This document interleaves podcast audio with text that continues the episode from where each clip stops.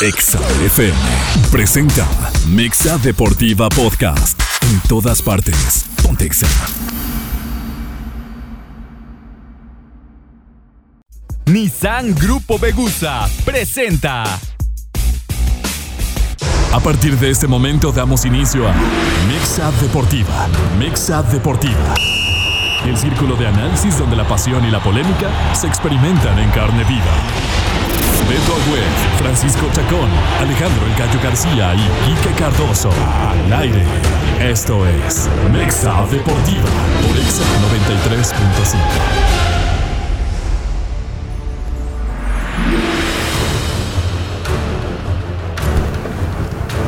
Hola, ¿qué tal? Muy buenas noches. Bienvenidos a Mexa Deportiva. Hoy lunes 16 de enero, transmitiendo directamente en vivo desde las instalaciones de Nissan Begusa Villas, una agencia que siempre nos recibe a puertas abiertas y que siempre nos sorprende y que nunca deja de hacerlo. Tenemos en esta en este set el día de hoy el nuevo Nissan Z, un auto con 400 caballos de fuerza, 400 caballos de fuerza, velocidad, poder solamente en este vehículo. Un día como hoy, en 1961, allá en Colombia, en la ciudad de Manizales, era fundado el club Once Caldas, un club que en algún momento jugó una final de Copa Libertadores, que la perdió en penales contra el equipo de Boca Juniors. También un día como hoy,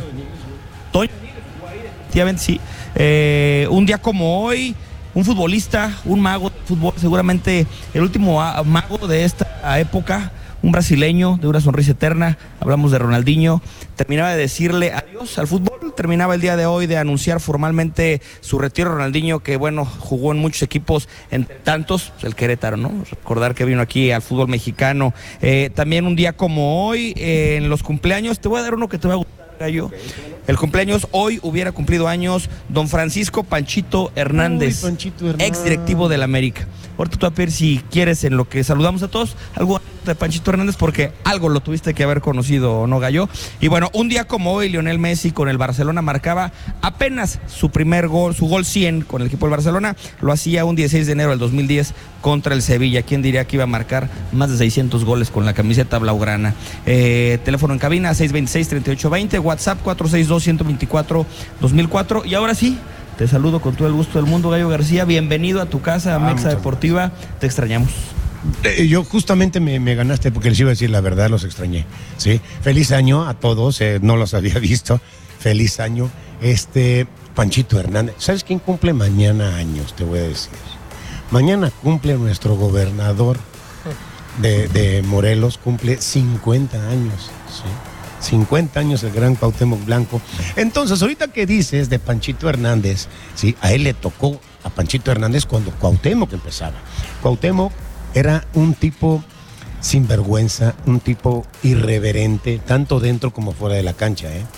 Entonces de repente jugábamos eh, eh, algún, algún interescuadras, Beto, y el tipo eh, no, no pensaba dos veces en hacerle un, túnel al Capitán Furia, ¿eh? Esperando que a la siguiente le pegaran una patada en el pescuezo. No, no, no, a él no le importaba. Irreverente. Algo pasó con Panchito Hernández y Panchito lo corrió. Dijo, ¿sabes qué? Lárgate de aquí. No quiero volver a verte nunca más. Entonces Cuauhtémoc dijo, bueno, es una calentura de nuestro vicepresidente deportivo y se fue. Al otro día llega Cuauhtémoc a entrenar y la gente de seguridad de la entrada de, de Club América dijo, no, no, tú no, no puedes pasar. ¿Cómo? No, no, no, puedes pasar. Le cerró las puertas dos o tres días. Iba Cuauhtémoc Blanco cuando él empezaba y se quedaba afuera y no podía entrenar. Hasta que se le ablandó el corazón. Afortunadamente se le ablandó el corazón a Panchito Hernández, lo dejó pasar, eh, casi de rodillas le pide disculpas Cuauhtémoc a él y entonces es cuando empieza una gran, gran, gran carrera de nuestro, de nuestro gobierno. Pero en fin, muy buenas noches a todos. Me da mucho gusto saludarlos. Voy a ver si al rato me da chance de, de hablar de del que puede ser el próximo técnico, esperemos que no, de nuestra selección nacional, Beto, ¿no? Ahora platicamos, Gallo. Órale. Te saludo, Quique Cardoso, ¿cómo estás? ¿Qué tal, Beto? Gallo, un gusto como siempre. Gracias a, a Nissan por recibirnos aquí. Como siempre, ¿no? Nos tienen nuestra agüita aquí. Bienvenidos. Bien para, para el programa. Pero sí, ya, bueno, Coctemoc Blanco, que no, ¿qué no habrá vivido? Imagínate, ¿qué edad habrá sido eso, Gallo, que en un dado caso se fuera del América y fuera a dar a otro club como Chivas? Imagínate de que hubiera pasado eso por un Imagínate nomás qué capricho. hubiera sido, ¿eh? Lo que hubiera él, sido. mira, perdón, ¿eh? otra vez voy a agarrar el micrófono, Quique. Él hacía de su casa dos horas para llegar a entrenar, Beto. Tú, Quique, perdón, ¿sí?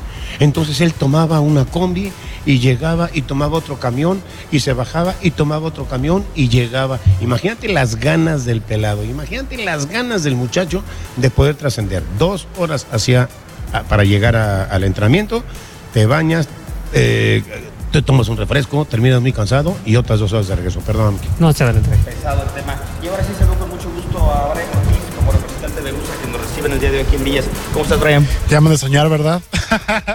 no, a ustedes, este, la verdad es que, bueno, les deseo un, un excelente año en esta, en este gran programa. La verdad es que nos han tratado de maravilla y la verdad es que son de los, los mejores en, en- en su rublo.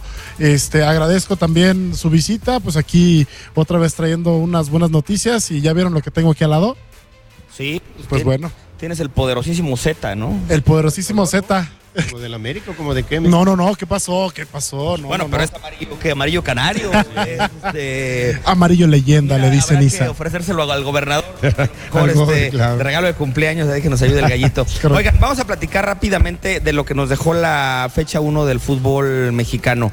Eh, la fecha 2, perdón, ya, ya, ya estoy este. Este, a ver, conclusiones se pueden sacar nuevamente muy pocas. Quiero empezar a hablar de nombres propios y voy a empezar por uno que juega en el América y es Oscar Jiménez. Si el América tiene hoy dos puntos, Gallo García en dos partidos, ¿se los debe a Oscar Jiménez? No, yo creo que se los debe todo el equipo. Y Oscar Jiménez ha aventado un par de atajadas en cada partido. Sí, este, alegaba yo con mi mujer, porque mi mujer dice, es que qué buen portero y qué buenas atajadas. ¿Eh?". Y yo de que contestaba es, bueno, es portero y para eso está. Él está para sacar los balones, ¿no? Entonces yo creo que lo ha hecho bastante bien, pero no echemos campanas al vuelo todavía, ¿no? Ojalá, ojalá, ojalá eh, todo el torneo tenga, tenga una buena actuación. Eh, y tiene que tenerle, te voy a decir por qué, Beto. Porque atrasito le está soplando la nuca Malagón, que es un gran, gran, gran portero. ¿eh? Quique, ¿qué ha pasado con el América? Digo, van dos, dos jornadas, repetimos, pero ya juega en casa con Querétaro. Ya visitó a Toluca, que sabemos que Toluca es, si cabe la expresión, la bestia negra del América, ¿no? De repente el Toluca siempre lo trae de coco. Pero, ¿por qué América no ha podido ganar? ¿Te ha gustado lo que has visto en dos, fechas? Sí, la- bueno, la verdad el, fue similar en su inicio del torneo pasado, aunque recordemos que el pasado eh, tuvo una gira por, por Estados Unidos donde tuvo unos am- amistosos y por ahí se estaban complicando la- las cosas a, Fernando Ortiz, pero pasó de la misma manera, uno, pe- un empatado, uno perdido y ahora dos empatados, pero sí creo que la forma de jugar fue muchísimo mejor este que, que el pasado, pero lo así como bien atacó frente a Toluca, lo que sigue siendo un desastre me parece es la, es la de la parte defensiva, Eh, no sé eh, Emilio Lara si viene un poco agrandado, qué, qué le Qué pasó, porque la razón. verdad su penúltimo partido en la Liga MX fue el torneo pasado contra Toluca ahí en la, en la semifinal de ida y fue un desastroso encuentro a pesar de que él metió el gol, pero la verdad es que la pasó muy mal y en este encuentro también la verdad muy mal, desubicado, en destiempo, Eh, me parece que la lateral no, no es tanto para él, sí necesitan un, un lateral natural, él es más central.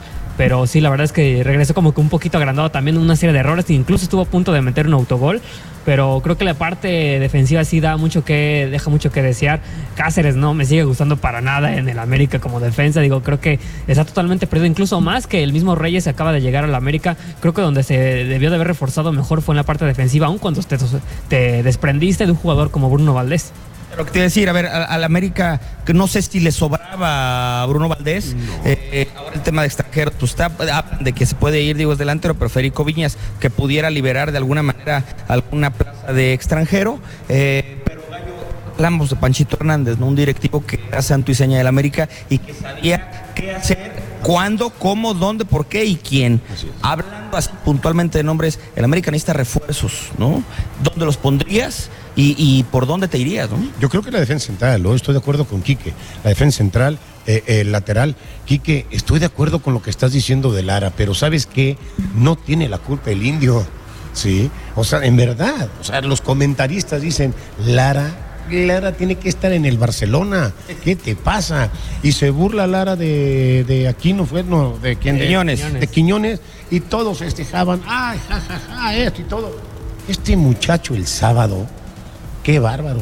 Pero volteaba para todos lados y no agarraba un solo balón. Eh, lo, que, lo que a mí me gusta, Beto, del equipo América, no me disgustó tanto, ¿eh?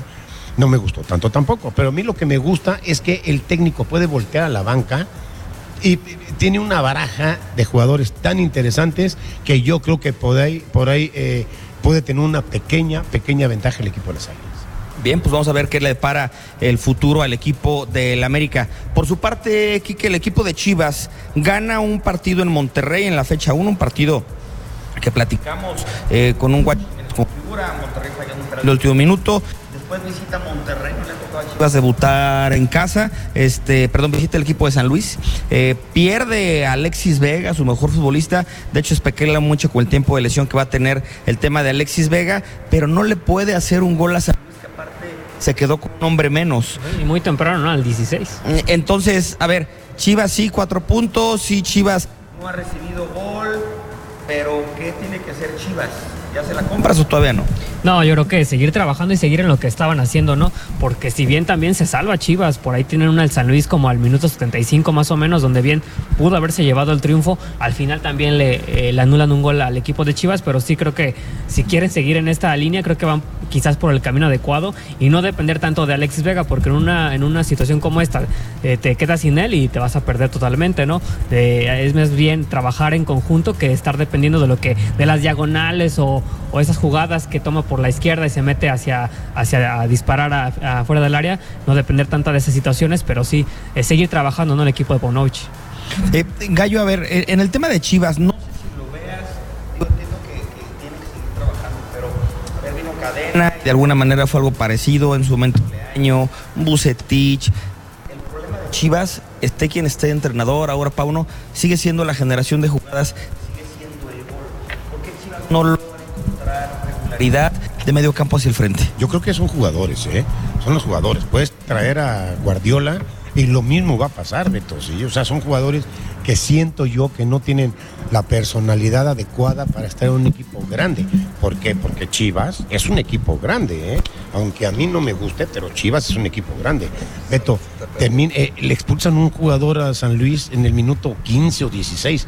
Tienes muchísimo tiempo, muchísimo tiempo para sacar una ventaja y no lo haces. Entonces ahí eh, y empieza el tiempo a ser, a ser enemigo tuyo también, ¿sí? O sea, no lo consigues, te empieza a desesperar. eh, todo Chivas se mueve alrededor de, Alexis Vega. Alexis Vega sale lesionado, él solo se lesiona. Se hablaba de, una ruptura de ligamentos que lo podía dejar fuera todo el torneo. Tal parece que no, ¿eh? parece que son, son meniscos y a lo mejor tardaría entre 3, 4 y 5 semanas. Entonces, bueno, es algo que puede tomar ventaja el equipo de, de- de- de Chivas y por el bien de Chivas y por el bien del fútbol mexicano, que regrese pronto. Y, y que ahora Alexis, parece ¿no? que se queda, sin- si- se queda sin Ormeño, ¿no? Esta situación donde... Ormeño también. Eh, pues, Lo mismo fue- que me preguntaste, si sobraba Vi- Valdés. Valdés, ¿sobraba Ormeño? No, y fue su delantero No. durante toda la pretemporada, anotó gol, anotó cinco goles en la pretemporada y al final de cuentas termina deshaciéndose de él. Fue, dicen que es una situación de, de actitud de- del jugador con el cuerpo técnico. Ellos sabrán, ¿no? Porque trajeron a un delantero como refuerzo de la MLS, pero se desprenden del jugador que te hizo eh, el trabajo de, de atacante durante la pretemporada, sí está un poco extraño. Ahora sé que son posiciones diferentes y que Alexis Vega te juega de afuera hacia adentro y que es más un generador muchas veces para el equipo de Chivas que un rematador. Pero Ormeño fue el goleador de Chivas durante la pretemporada en este torneo Copa por México. Ormeño estuvo marcando goles. Dicen que aparte de todo es el contrato que le firmaron al muchacho donde gana muchísimo dinero, que es lo que pudiera ser que estén provocando que le quieran buscar una salida. Dijiste una frase al inicio del programa, no tiene la culpa el indio, ¿no? No, no, no. Pero a ver, hoy le sobra y con esa saludo a Paco Chacón que por aquí está ya con nosotros. Ch- eh, Paco, ¿a Chivas le sobra Santi Ormeño y más ahora con la elección de Vega? No, bueno, obviamente desde luego que no, digo, no tiene nada que ver eh, lo que juega Vega, como lo mencionabas, con lo que juega Ormeño. Lo que es una realidad que, que Chivas ha adolecido de gol desde hace, no de ahorita, o sea, tiene mucho tiempo adoleciendo de gol. Santiago Ormeño es un jugador que cuando estuvo enrachado y cuando estaba a tope con el Puebla, marcaba goles. Lo que necesita Chivas es ma- marcar goles. Ahora, siguen este, navegando y batallando con las malas decisiones de directivas anteriores, que es donde le viene pegando horriblemente a Chivas el tema de cambio de timón, cambio de proyecto. Esto se viene arrastrando desde la época de Peláez. Bueno, Peláez acaba de salir prácticamente, ¿no? Pero es una decisión también nuevamente mal tomada, dicho por ellos mismos. ¿Por qué? Porque estás estás quitando un jugador que tú mismo contrataste. Y no es que lo hayas contratado hace dos años y que tenga un contrato por dos más. Lo contrataste a la vuelta de la esquina ayer. ¿Sí? Entonces quiere decir que, que- que- que te sigues equivoque y equivoque y equivoque en el tema del proyecto, hacia dónde va encaminado este equipo. Me- eh, eh, porque aparte, Chivas, ti- Chivas tiene rato gallo siendo el reír, la verdad, Sí, señor. del fútbol mexicano. O sea, como un equipo grande, los demás equipos deben de decir, no manches, si eso hace Chivas, que, que, o sea, nosotros estamos salvados, por llamarlo de una manera, ¿no? Me parece que el tema de Ormeño, a, a Chivas le ha costado muchísimo, muchas cosas. Yo me hubiera quedado con Ormeño. ¿Por qué? Porque es un centro delantero que seguramente en algún momento van a estar. No puedo estar esperanzado a que un jugador no se me lesione. Hablabas de la contratación que hace ahora del tema este muchacho de la de MLS. O sea, no, no puede recargar todo el peso ofensivo de un equipo ¿sí? en Saldívar, ¿sí? en este muchacho y, en- y en que se te va y, y en que el, el este que ya recuperes a, a, a JJ Macías, ¿no? O sea, no sabes cómo viene el ritmo Macías.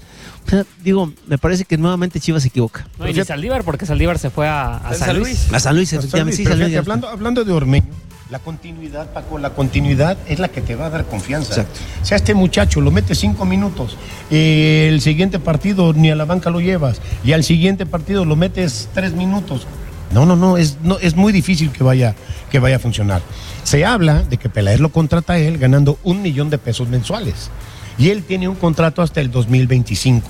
Entonces Chivas le dice, ¿sabes qué? No entras en planes, te damos chance de irte, ¿verdad? No, no, yo no me quiero ir. Págame me voy. Claro, no, yo no me quiero ir. Es que no vas a jugar, no importa. Tal parece que lo van a mandar a segunda división ganando un millón de pesos mensuales. qué buena Imagínate beca, ¿no? nada- Qué bárbaro. Pe- pero, Gallo- Imagínate nada más, ¿no? Qué tontería de parte de la directiva. Ahora, digo, la gente que nos está escuchando podrá decir un millón de pesos es una fortuna. La verdad que no lo es. O sea, para los precios que se manejan de los sueldos mensuales de los futbolistas en México, o sea, no es una locura. O sea, ¿por qué? No sé cuánto es el contrato de Alexis Vega, pero me parece que es nuevo. sí. Y, y- y Alexis Vega debe estar ganando a lo mejor dos o dos y medio mensuales. O sea, para que más o menos la gente dimensione. O sea, el, el tema de, de, de Ormeño, de un centro delantero que aparte, digo, ya fue seleccionado peruano, etcétera, etcétera, no es un tema de que se hable que sea una cantidad estratosférica para las cifras que se maneja en México. Fíjate, Paco, para mí sí es una cantidad estratosférica. Sí, si, no, me- si- no juega. Claro, porque no juegue y porque lo van a mandar a entrenar a segunda división. Entonces se hablaba de dos o tres equipos que se interesaban en él. Al ver cuánto gana, dijo, no, espérame. A ver, yo, este, X equipo, yo le pago 300 mil. Lo demás, págale tú, Chivas. No, no, no se lo pago. Ah, no, pues entonces no. Y en eso va a quedar si no termina Claro. arreglando el problema. Tenemos que ir a la primera pausa comercial y regresamos a Mex Deportiva. Mixa Deportiva Podcast. En todas partes. Pontexa.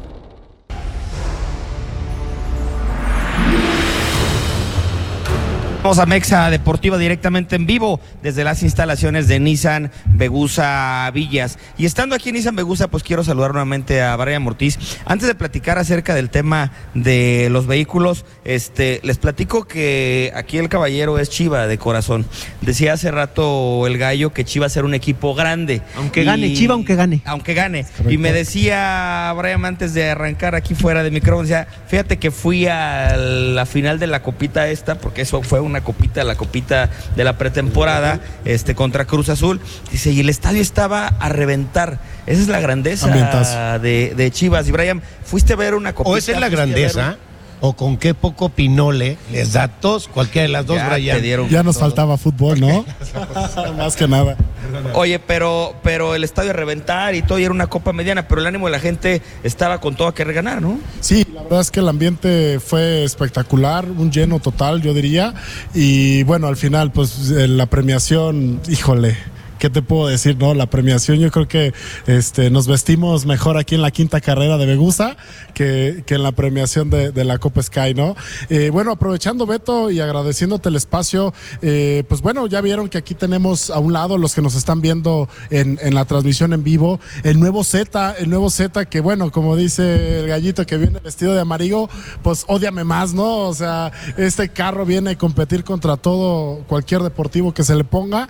Es un V6 Twin Turbo de 400 caballos de fuerza, justamente así viene su nombre, con 350 libras pie de torque. O sea, es un vehículo 100% deportivo japonés, viene fabricación japonesa eh, y cosa importante, que lo tengo disponible en amarillo que estás viendo y en gris volcánico tanto manual como automático. O sea, aparte de ser un vehículo muy difícil de conseguir, un vehículo muy raro, es el primero, los primeros que están en México. Y bueno, pues Begusa se viste con manteles blancos como siempre y lo tenemos disponible. ¿Cómo ven?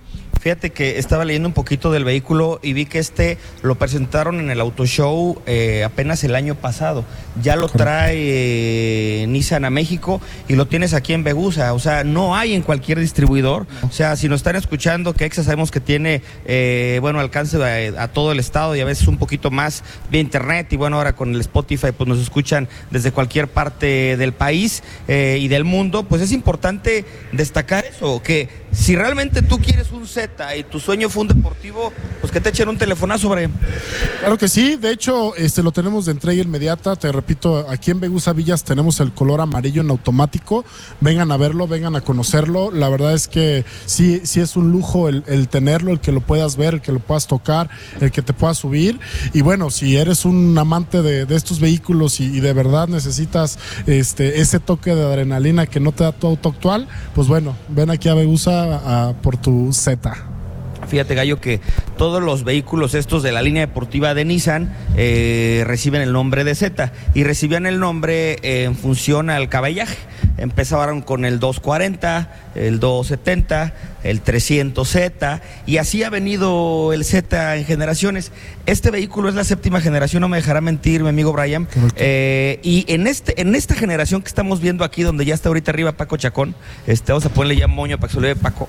En esta generación hay detalles en todo el vehículo que recuerdan cada una de las generaciones de los autos anteriores. Para todos los conocedores de, del Z, del deportivismo, van a encontrar detalles en cada una de ellas, ¿no, Brem?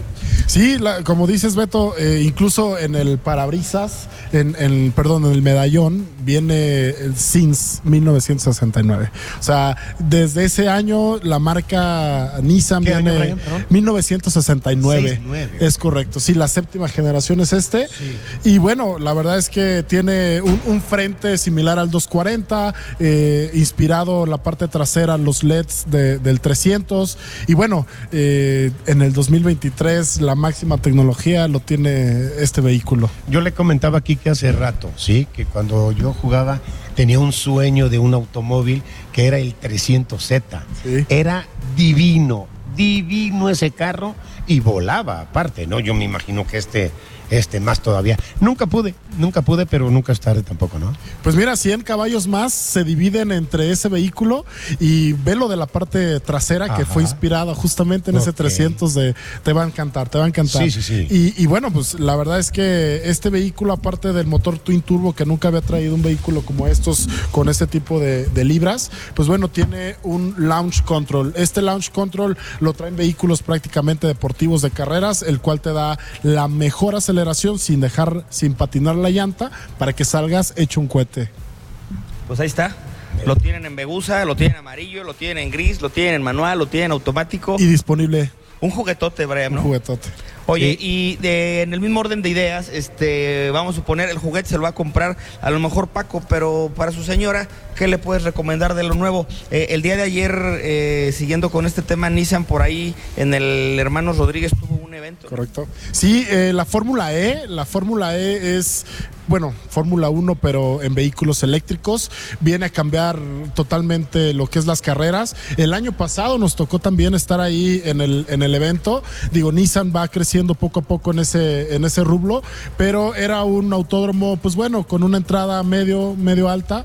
Digo, no contando con la parte de pandemia, pero bueno, lo que vimos eh, en este fin de semana en la Fórmula E fue pues un, espectáculo, un lleno total y Nissan presenta la nueva X-Trail, que bueno, ya se acordarán que la vimos la, transmisión pasada, pero ahora con motorización y power, es decir, 100% eléctrica, todo el movimiento del vehículo va a ser con un motor 100% eléctrico, con evitaci- evitando, eh, perdón, lo es lo que es la carga directamente a un enchufe, lo cual te, te limita a estar algún tiempo estacionado o parado. Eh, puedes recargar en cualquier gasolina. Bueno, no sabes cómo es esto del e-Power, ven aquí a Begusa y te lo explicamos a pie de detalle porque, bueno, imagínate, nos saldría carísimo este Radio Exa este, para explicarte toda la tecnología que es e-Power. Pero es importante destacar, e-Power llegó a Nissan eh, vestido en kicks y Correcto. ahora ya se viste de gala para subirse a una X-Trail, ¿no? La nueva X-Trail con la nueva línea preciosa, pero aparte si le metes la motorización de un vehículo eléctrico con carga a gasolina te va a dar no solo potencia, manejo, te va a dar economía.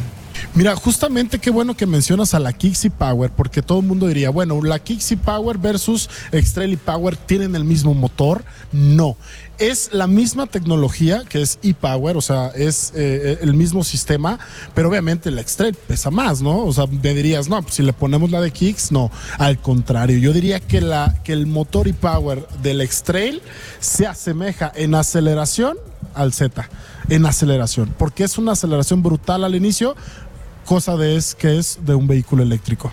Wow. O sea, para parecerse, Paco, tú te, te gustan bastante los coches, lo sabemos perfectamente.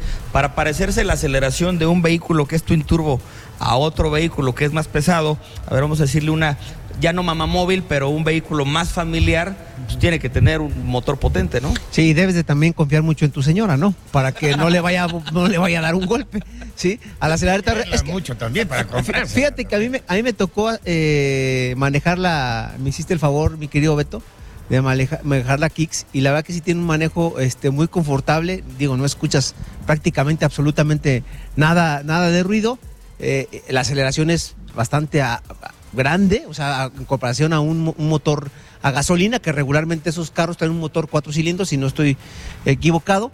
En este motor y pago, la verdad que acelera muy bien. Ahora no me quiero imaginar, no me ha tocado manejar la X-Trail, que por cierto, la verdad, mi respeto, está padrísima la, la línea. Sin duda me quedo con, con el Z, que tiene una línea muy deportiva, muy bonita. La verdad que está muy bien inspirado. La parte de atrás es increíble. O sea, y, esa calcomanía bonita que se le ve de Grupo Begusa también se le ve, le quedó muy bien. La verdad que se sacaron un 10 con eso. Muy bonito por todos lados. El frente padrísimo, los rines, el interior me encantó. Ese rojo, combinación roja con, con negro en asientos de, de piel. La verdad que muy limpio el tablero, detalles muy bonitos, muy finos. Y este, y esta mamá móvil, entre comillas, que ya dejará de serlo, porque ya cualquier persona que se suba podrá echar este, algún arranconcito con alguien, contra alguien, y lo dejará por ahí parado, ¿no? Allá atrás, ¿no? Entonces es, es es difícil tener este tipo de aceleración en un, en un motor a gasolina. La verdad que la camioneta, por lo que entiendo, es la línea nueva. Sí, eso es correcto. Está, la verdad que está hermosa la camioneta. Hermosa. El color, ¿qué color es este? ¿Es gris qué? Gris volcánico, Ah, es gris la nueva volcánico, tendencia ahorita en Entonces en el. Z tienes uno también en Sí. este color, gris Correcto, volcánico. en el mismo color, interior Ajá. rojo. Está hermosísima, hermosísima el color. Sí, está muy bonito. Gallo Paco, pues bueno, los voy a despreocupar porque lo que comentabas de que fueras a dar un golpe, un choque o cualquier cosa, tanto el Z como la X-Trail y Power, que crees que tienen un detector eh, y sensores, tanto adelante como atrás, que evitan justamente eso. Eh, la camioneta va a detectar conforme un radar y sensores al vehículo de enfrente. Si tú por alguna distracción, obviamente tú siempre vas a tener el control del vehículo, pero por alguna distracción no frenas a tiempo o lo suficiente, ¿qué crees? Que automáticamente tu vehículo se va a frenar. Entonces, olvídate de esos rasponcitos, olvídate de esos choques, olvídate de esos imprevistos, tu carro te lo va a hacer. Pero Mira. estamos hablando que los supersónicos, o- ¿cuáles eran las caricaturas? ¿Se acuerdan? Sí. Son, son tecnologías sumamente avanzadas, ¿no? Con Nissan. No, y preferible pagar este, la compostura del cuello de la mujer que del, del un golpecito a la camioneta. Seguramente, seguro, seguro. Brian, y ya para finalizar este bloque, eh, háblame muy poquito, danos una calentadita, como por ahí dicen, sé que viene el nuevo Nissan Versa 2023, sé que también viene con cambio de línea, sé que también lo vas a tener, sé que habrá entrega inmediata, sé que hay muchos clientes que estaban esperando su coche y que ya están desesperados, ya les vas a entregar uno 23 y te va a sobrar para seguir vendiendo. Beto, pues estamos listos. Esta noticia yo creo que teníamos mucho tiempo esperándola. El Versa es nuestro ícono vehículo, o sea, ese, ese vehículo la verdad es que se vende por sí solo y como dices, viene un cambio de línea que te va a impactar. O sea, ya Nissan, como les comentaba programas anteriores, está cambiando y pues bueno, ahora las palabras se hicieron hechos, ¿no? Ya vamos a tener Versa 2023 con nuevo cambio de línea. Eh, la más equipada viene impresionante. Digo, no te puedo platicar más porque todavía no me lo permiten, pero bueno, este, prácticamente te estoy diciendo, vénganse, vénganse a, a todas las distribuidoras de, de Grupo Begusa. Tenemos en Irapuato Solidaridad, en Villas de Irapuato, San Miguel de Allende, Guanajuato Capital, Silao. Y por ahí me falta Lázaro Cárdenas San Miguel y. San Miguel de Allende. Perdón. Salamanca también tenemos una, una, una Begusa.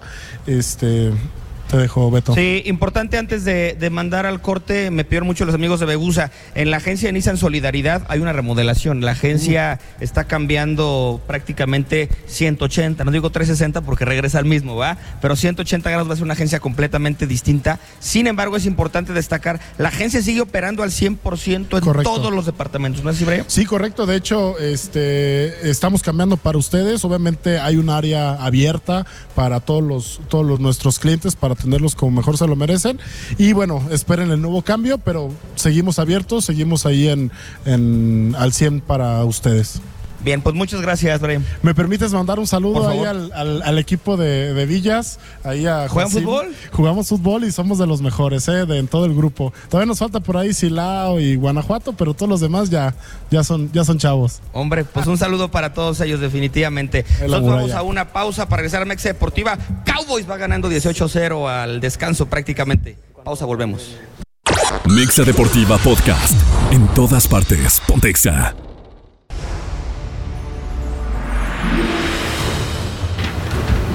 Ya estamos en Mexa Deportiva nuevamente. Yo les quiero recordar que la rebelión eléctrica llegó a México. La nueva tecnología e-Power exclusiva de Nissan te dará una nueva motorización eléctrica con más potencia, más aceleración y más autonomía. Olvídate de la preocupación de tener que conectarte a un centro de carga. Los autos e-Power cuentan con motor eléctrico que se carga de impulsar el vehículo, mientras que su generador de gasolina recarga la batería. Agenda tu prueba de manejo en tu distribuidor Nissan Begusa más cercano. Vamos con la actualidad del fútbol internacional y vamos a saludar a nuestro amigo Carlos Vanegas.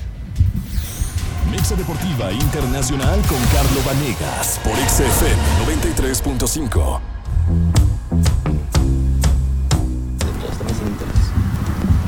Carlos, con el gusto de saludarte, un fin de semana a lo mejor agridulce para muchos mexicanos. Hubo un par que marcaron gol, otros que se consolidan como titulares. Y a Memo que lo llenamos de flores toda la semana pasada, ahora me lo llenaron, pero de goles. Le metieron todos los goles que no le marcaron en las semanas anteriores. Con eso te saludo, ¿cómo estás? Hola, ¿qué tal, Beto? Placer de saludarlos a todos por allá. Un fin de semana que yo me quedo con las buenas actuaciones de los futbolistas mexicanos, digo, exceptuando el tema de Guillermo Ochoa, pero me gustaría arrancar hablando en específico de lo que vienen haciendo Santiago Jiménez y Orbelín Pineda, porque para mí, desde antes del parón por el Mundial, eran los más constantes, los que, pues por lo menos habían tenido una actuación más presentable dentro de los futbolistas que militan en la Legión Europea. Me gusta lo que está haciendo Santiago Jiménez, que en este último partido con el Feyenoord marca un gol en donde da muestra de su calidad individual y da muestra también de potencia por lo que es capaz de hacer desde tres cuartos de cancha, una conducción me parece también muy buena y una definición pues eh, creo que aún más elevada todavía hay que decirlo, todavía no está considerado dentro de los titulares en el equipo del Feyenoord, pero poco a poco parece que está encontrando el camino correcto, que es el de la confianza, el de saberse un futbolista que incluso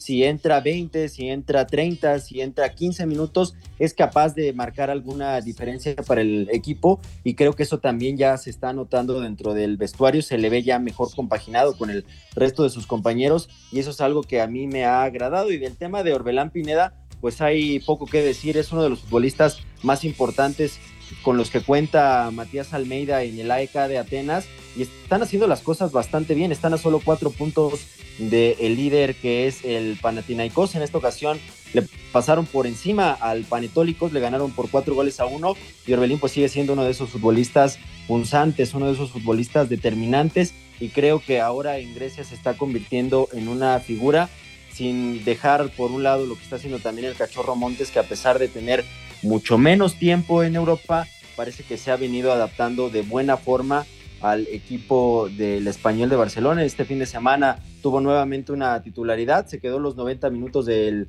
terreno de juego y además pues lo hace con una actuación en donde ganan tres puntos y lo hacen de visitantes frente a un rival que suele ser complicado como es el Getafe, esos equipos de media tabla que además de plantarle buena cara al Madrid, al Barcelona y al Atlético, pues también suelen ser huesos duros de roer y ahora pues el español saca tres puntos muy importantes de cara a su permanencia dentro de la Liga Española. Eso es, digamos, la parte más clara que tuvieron nuestros mexicanos.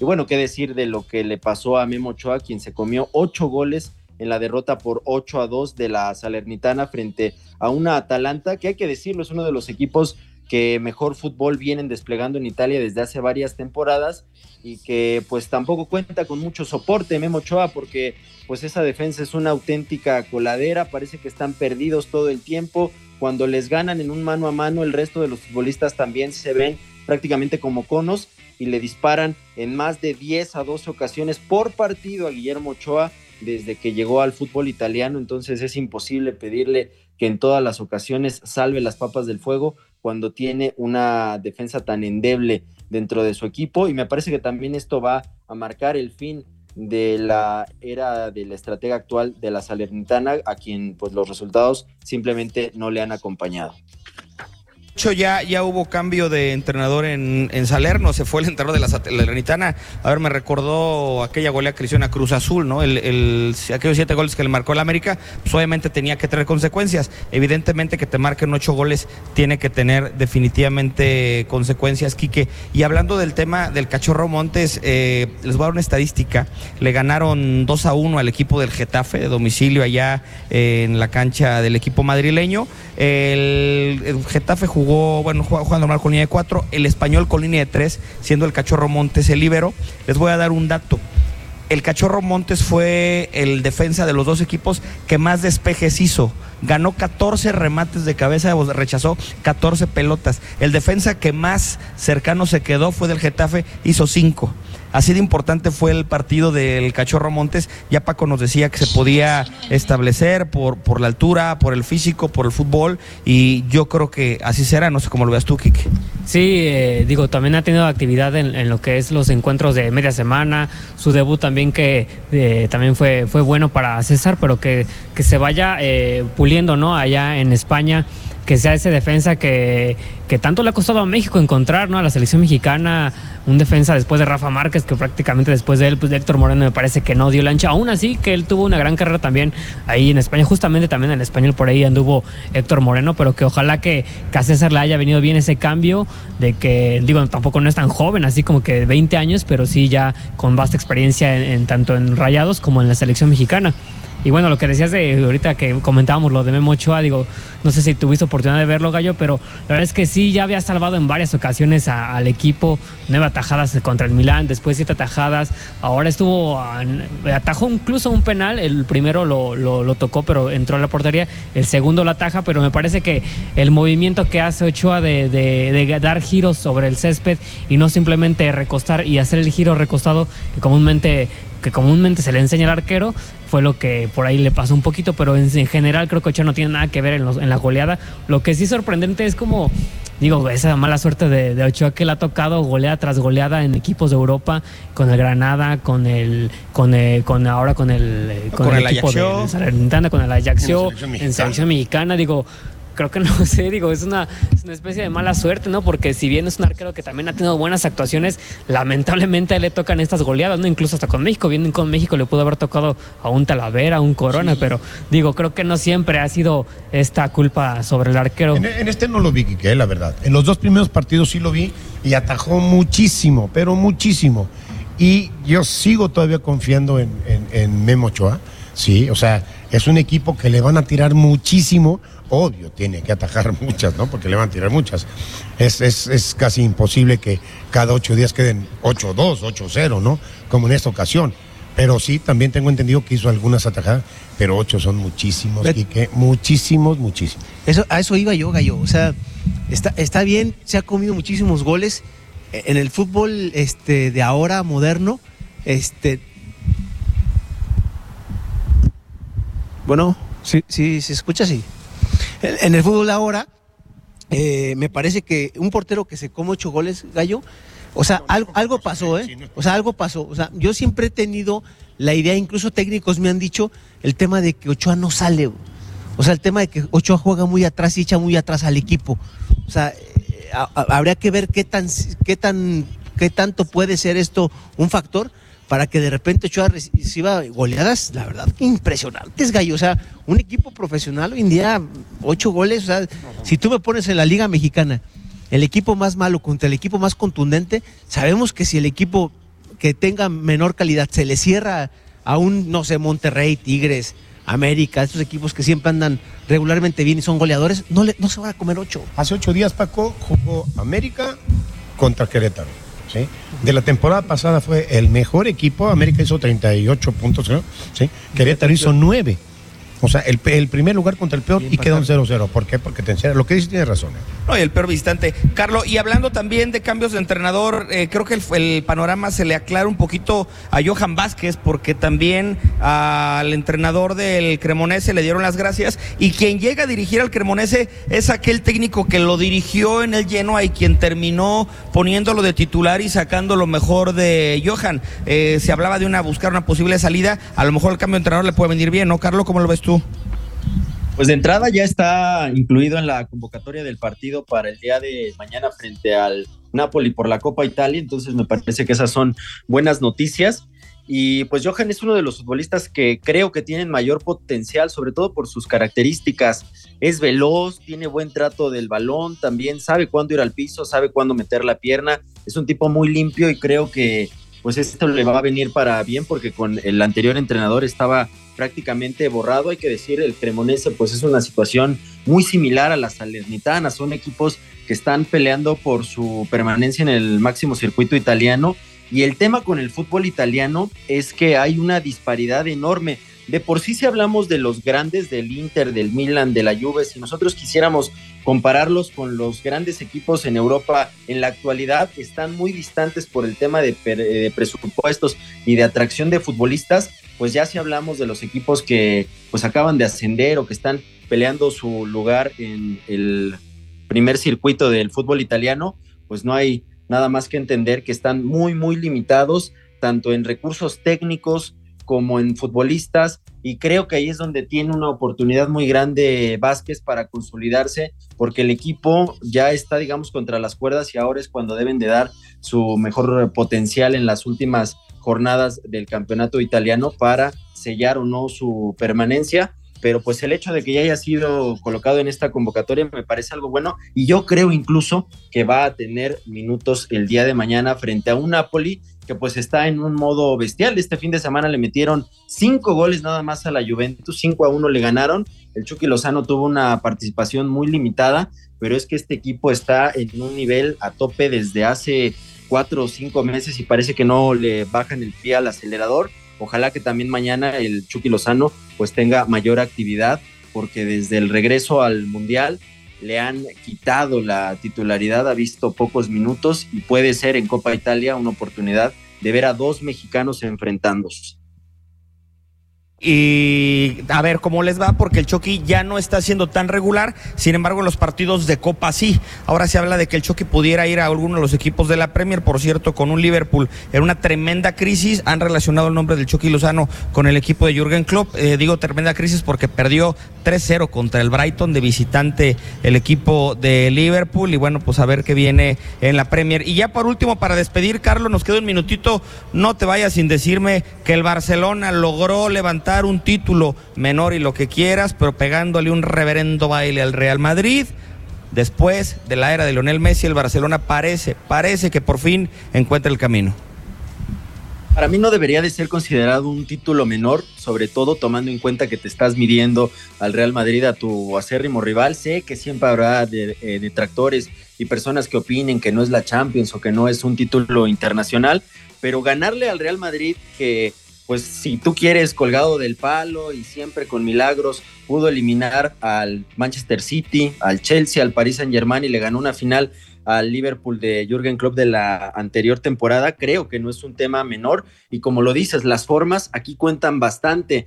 Me recordó mucho este partido al de la temporada pasada cuando le casca nada más cuatro goles al Madrid en el Santiago Bernabéu y viéndose muy superiores. Aquí nuevamente el tema de la presión adelantada que hizo Xavi fue la clave. Le ganaron el partido desde la primera línea al Madrid y yo vi a todos sus futbolistas muy bien centrados. De hecho, la elección de los laterales, un Valdé por un lado, del otro lado estaba Araujo, me parecieron imperiales y creo que este es un camino que puede empezar a darle más dividendos a Xavi. Ojalá que lo puedan replicar tanto en liga como en competencias internacionales, porque que no se nos olvide que van a tener un durísimo partido frente al Manchester United en Europa League, pero el camino para mí es el adecuado y pues podríamos poner dentro de las notas altas a Gaby y Pedri, que ya son una constante por su buen fútbol en el Barcelona.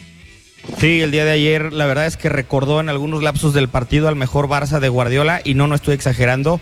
El Barcelona se cansó de dar rondos, se cansó de dar toques y un Madrid de verdad desconocido porque bueno, para que de repente se conjuguen ambas cosas hay que tenerlas, ¿no? Ayer leía a muchos periodistas que decían es que el Madrid tenía la barriga llena de tantos títulos y salió sin tanta hambre, cosa que el Barcelona sí tenía. Haya sido como haya sido, no te puedes ir a entregar contra el máximo rival y tienes que meter un poquito las manos. Carlos, como siempre, muchísimas gracias. Al contrario, gracias a ustedes. Fuerte abrazo. Pausa, regresamos a Mexa Deportiva. Mexa Deportiva Podcast. En todas partes. Pontexa. Antes de hablar del tema de la NFL, Quique Cardoso en el corte nos estaba platicando un dato bien interesante. Arrancó el Australian Open, eh, el abierto de tenis, el primer Grand Slam del año, y decía aquí que, participó un mexicano. A ver, Quique, platícanos. Sí, bueno, ya eh, comenzó la, etapa ¿no? de los eh, Grand Slam en el tenis, con ello también el regreso de Djokovic a Australia después del año pasado con la cuestión de las vacunas. Pero sí, en, lo que, en la etapa de, clasificación, esta ronda previa, lo que es ya como tal el, gran, el premio de, Australia, pues entró Ernesto Escobedo, que participó la mitad de las clasificaciones como eh, estadounidense, porque es nacido en Los Ángeles, pero en, dentro de, este, de esta etapa se, pues, se nacionalizó mexicano debido a que sus padres son de Zacatecas. sí, de hecho participó ¿Ah, con la bandera de Estados Unidos en el torneo y ya para esta, incluso en, los registros aparece todavía como Estados Unidos, pero ya estaba como mexicano legalmente. Estamos pensando, a ver, él desfiló, o sea, no se desfila, ¿verdad? Pero bueno con la bandera de Estados Unidos. Pero si hubiera quedado campeón, eh, eh, ¿Izaban la bandera mexicana? Tendría que entraba, a menos de que hay un registro en el Australia Open, donde si entras estadounidense, pues termina siendo americano, ¿no? Pero en este caso, pues sucedió esta, esta, esta cuestión. Eh, Escobedo pasó por primera vez ya como mexicano a un Grand Slam en la rama varonil después del 2007 que lo habían hecho pues ya entró como mexicano al, abierto de Australia. Lamentablemente quedó fuera por el japonés Dario Daniel en, cuatro sets, 5-7, 2-6, 6-3 y 3-6. Pero bueno, el ahora mexicano es, 310 del ranking del ATP. Y bueno, pues ahí estará peleando, ¿no? Yo que desde Leo Lavalle y de esos tenistas no teníamos un jugador dentro de los 300 del mundo, ¿no? Sí. en singles. Sí, sí, sí, en singles. O sea, en dobles sí, sí hemos tenido algunos doblistas, pero en dobles, la verdad que ninguno. Sí, bastante Incluso hoy en día la mexicana Olmos es la número 7 del mundo en dobles. Sí, en, en doble, sí. Así es, en fin, Lamentablemente, en la rama, ahorita que dice Paco de la rama femenil, ninguna pudo clasificarse a la primera ronda, la- todas se quedaron en, en la parte de la clasificación. Bueno, pero el chiste es que ya tuvimos un mexicano, Quique. Hay, haya sido como haya Haya sido, sido. dicen en y ahora rancho. esperar a Roland Garros, ¿no? Y- Sí, claro. Ah, ya, ya es mexicano, ya lo adoptamos, ya tiene papeles y es de padres mexicanos. Oigan, hablando del tema de NFL, caramba, arrancó el super fin de semana de Wildcard de Comodines, eh, con dos sorpresas para mi gusto de lo platicado. Una se la doy por buena a Quique Cardoso porque dijo que el equipo de Jacksonville iba a ganar a Chargers. Lo que sí te puedo asegurar, Quique, es que ni tú ni nadie iban a saber cómo iba a ser el desenlace de partido. Iba el primer tiempo y el equipo de los Chargers ganaba 27-0 allá en la Florida. No se veía ni por dónde. Trevor Lawrence tenía una cara de espantado que no podía con ella. La charla del vestidor, que ya se ha filtrado un poco, es bastante intensa. Regresa el equipo de los Jaguars y le da la vuelta 31 a 30. Todo lo malo que le podía pasar también a un equipo para que esto pasara, porque no es, es acierto y error, también le pasó al equipo de los Chargers fallando goles de campo de manera inverosímil, pérdidas de balón, un tema realmente increíble lo que pasó. Y bueno, bendita NFL, no te acabes nunca, el juego del, del sábado por la noche que fue este estuvo realmente espectacular. Y otro partido que estuvo buenísimo y para mí también de sorpresa, eh, el equipo de los gigantes de San Francisco con un ataque por tierra con Sacón Barkley impresionante y con Daniel Jones, el mariscal de campo gallo, mariscal de campo Daniel Jones era una máquina pero de intercepciones, o sea, sí, de los gigantes, pero era una máquina de intercepciones. Eh, van contra Minnesota, que era uno de los equipos mejores rankeados de la división, pero con una defensa terrible, por tierra los hicieron pedazos. Y bueno, el equipo de gigantes termina de hacer este eh, malos los pronósticos de quienes pensábamos que iba a pasar Minnesota. Y ahora se van a a enfrentar al equipo de las Águilas de Filadelfia. Y por último, nombre y apellido y nombre propio, 49 de San Francisco, Brock Purdy. Ya no es Mr. Irrelevant como le querían decir, o sea, que solamente ganaba los partidos que tenía que ganar. Tres pases de anotación, un touchdown por tierra. Aguas con el equipo de los 49 de San Francisco. Miren, mis vaqueros de Dallas van ahorita ganando 18-0. Si termina pasando el equipo de Dallas va a enfrentar a 49. Yo creo Ahí va que ahí. hasta ahí llegamos en Santa Clara y se acabó la postemporada porque realmente el equipo de los 49 lo veo como un firme candidato a llegar al Supertazón. ¿Por qué 18 puntos? Dime por qué 18 cuando son 6 y un punto extra.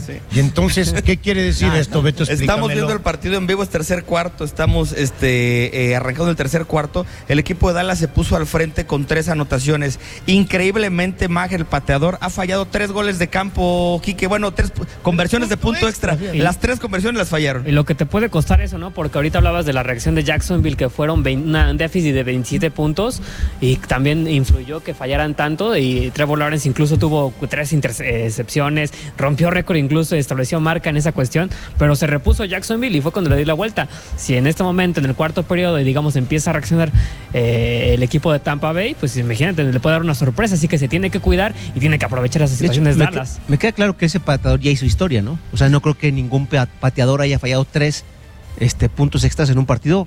Lo veo complicado, ¿no? Al menos que yo lo haya visto, no. No. Y en postemporada definitivamente menos, ¿no? O sea, es un tema complicado. ahí complicado. Pero se ponen muy buenos los encuentros de la NFL. El equipo de Kansas eh, va a recibir al equipo de los Jaguares de Jacksonville.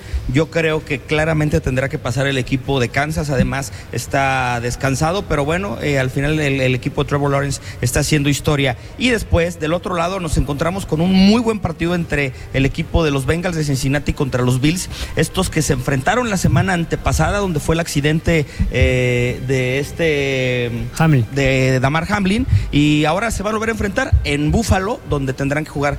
Ojo, ambos equipos llegaron, en teoría tenían que aplastar a sus rivales, tanto al equipo de Delfines como al equipo de Se los Cuervos de. Baltimore. No fue así, sufrieron, de hecho ayer Cincinnati saca el partido gracias a la defensiva, entonces va a ser un muy, muy, muy buen encuentro. Y del otro lado, bueno, las Águilas ya lo platicamos, esperan el equipo de los Gigantes, duelo divisional, se van a enfrentar por tercera vez en la temporada, por tercera vez en menos de 40 días, a ver cómo les va, los últimos dos juegos los ganó el equipo de las Águilas y si todo sigue como va, no quiero cantar victoria, el equipo de los Vaqueros tendrá que ir a visitar el Levi's Stadium a Santa Clara. Sí, Se pone lo buena que- la NFL, ¿no? Lo que decíamos de, de los delfines también estuvieron a nada de sacarle el encuentro a Búfalos. Por ahí también andaban dando la sorpresa. E incluso por ahí un error, una jugada, retrocedieron y fue cuando me parece que se les fue toda posibilidad al equipo de Miami de, de darle la pelea a Búfalo. Pero bueno, ahí están los dos encuentros que me parecen bastante buenos y que parece que va a ser de pronóstico reservados. Ellos sí, la verdad, sí, no todavía. Obviamente el favorito me parece que es Búfalo frente a Cincinnati, pero sí un poquito reservado. Sí, a ver cómo van en esta ronda ya de divisionales, a ver cómo les termina de ir, quién termina de avanzar. Está claro que los favoritos nunca terminan de serlo y que los juegos han sido muy cerrados. Lo que sí quiero destacar y platicar aquí es lo importante de la reglamentación de la NFL. Hace dos temporadas el peor equipo de la NFL era el equipo de los Jaguares de Jacksonville. No pasaba nada con el equipo de Jaguares. Llegó un excelente mariscal de campo, llegaron buenas armas ofensivas, cuidaron la bolsa de protección y hoy, dos temporadas después, está jugando ronda de divisionales. Lo que tiene la reglamentación, que lo decimos, no siempre Es el draft. es el draft. O sea, lo- los mejores jugadores se- va- van para el último lugar y tienes que hacerla competitivo y que todos los equipos estén en este círculo virtuoso de alguna manera dicha para que se vayan reforzando, ¿no? De las elecciones colegiales te refieres, ¿no? O sea, para la gente que digo no tiene mucho conocimiento con el tema del americano, de las selecciones colegiales los, los hay un ranking y los de mejor ranking lo agarran los peores equipos, ¿no? Y así es y van dando vuelta. Ese, ese tipo de draft, Paco, es lo que deberíamos de copiar nosotros. Claro, eso es lo que deberíamos de copiar para que nuestro fútbol sea más competitivo. Y acá no. Bueno, eh, estamos, estamos hablando de la NFL. La contratación más reciente de Tigres es increíble, ¿no? Sí, Nico Ibáñez. Nico Ibáñez. O sea, querían a Santos Borré, que estaba jugando en Alemania, que no se arregla. ¿Cuánto cuesta Nico Ibáñez? Por cierto, Nico Ibáñez lo trajo el San Luis por 800 mil dólares. 800 mil dólares. Acá pagar creo que Tigres 12, ¿no? Fíjate nada más. Creo que el primer partido Nico Ibáñez metió dos goles, ¿no? Sí, sí, sí. Ok, sí. Entonces va a jugar con Tigres. ¿Y esos goles le cuentan o no le cuentan? Para el O- título de goleo, sí. Al título de goleo, sí. Sí. Ok. Sí, pero es increíble, o sea, es Ajá. increíble lo que pasa. O sea, Sí, no, sí, sí. no, no, no, no. Y luego, bueno, Tigres, o sea, si fuera un equipo que, que está batallando, ándale, pues dale chance, pero Tigres, que Sí, sí, dijeron, adolecemos de un 9 como tal. Digo, por el tema, digo, o sea, va a ser obviamente pareja con Iñak, seguramente va a jugar con dos nueves, como lo hacía también con Atlas. O sea, en Atlas jugaba eh, muy parecido, ¿no? Que jugaba Furchi Quiñones. Fursi Quiñones, ¿no? Y Esta cuestión es un- se convertiría en uno de los seis jugadores más de los traspasos más caros de la Liga MX. El más caro ha sido todavía Rodolfo Pizarro del Pachuca Chivas, que fueron casi 17 millones de, de dólares. Entonces, imagínate. De Pachuca a Chivas y bueno, Pizarro, buenas noches, ¿no? terminando en el estadio Tamaulipas él solo, fíjate. A ese grado terminó Sí. Rodolfo Pizarro. Ah. Increíble. Bueno, tenemos que llegar al final de Mexa Deportiva. Eh, empiezo despidiéndome por ti, Brian, nuevamente. Eh, gracias por todo el apoyo que nos dan como siempre. Y algún último mensaje que quieras mandar a nuestros amigos. No, muchísimas gracias, Beto. Pues nada más que vengan a visitarnos. Aquí en Nissan Beusa Villas los vamos a estar esperando con, con mucho amor, con mucho cariño.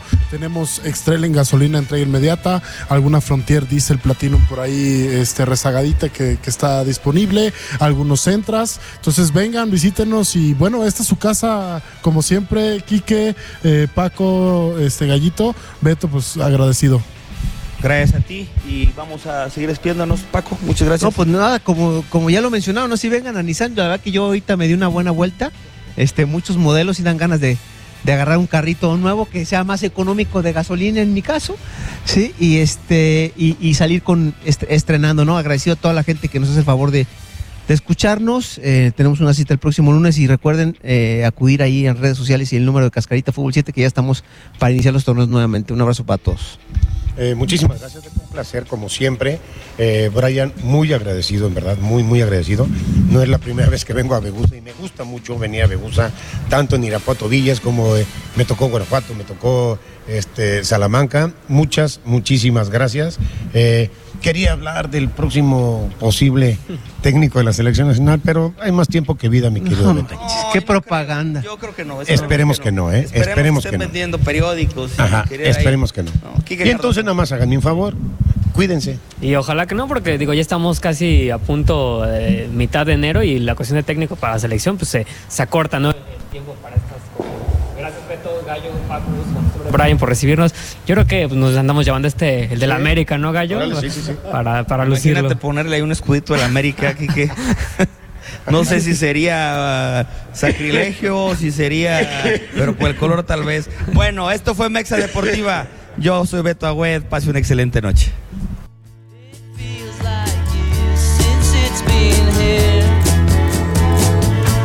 comes the sun.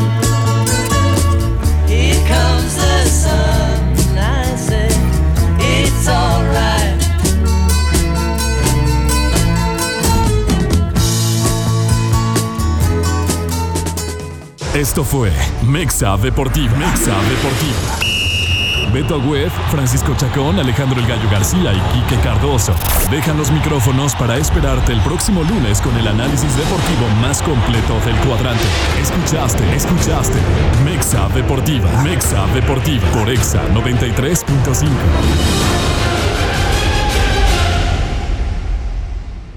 Mexa Deportiva fue presentado por Nissan Grupo Begusa. Exa FM presentó Mexa Deportiva Podcast. En todas partes. Pontexa.